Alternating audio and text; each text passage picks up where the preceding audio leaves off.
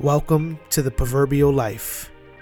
This is morning meditation. On today's episode of morning meditation, we're going to read Psalm chapter 1, verses 1 through 6.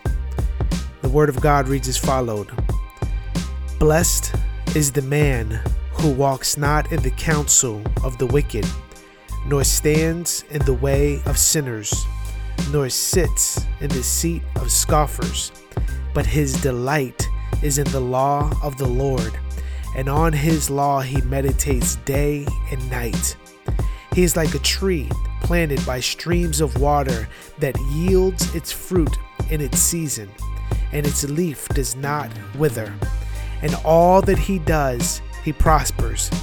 The wicked are not so, but are like chaff that the wind drives away.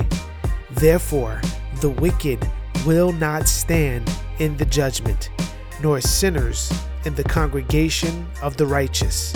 For the Lord knows the way of the righteous, but the way of the wicked will perish.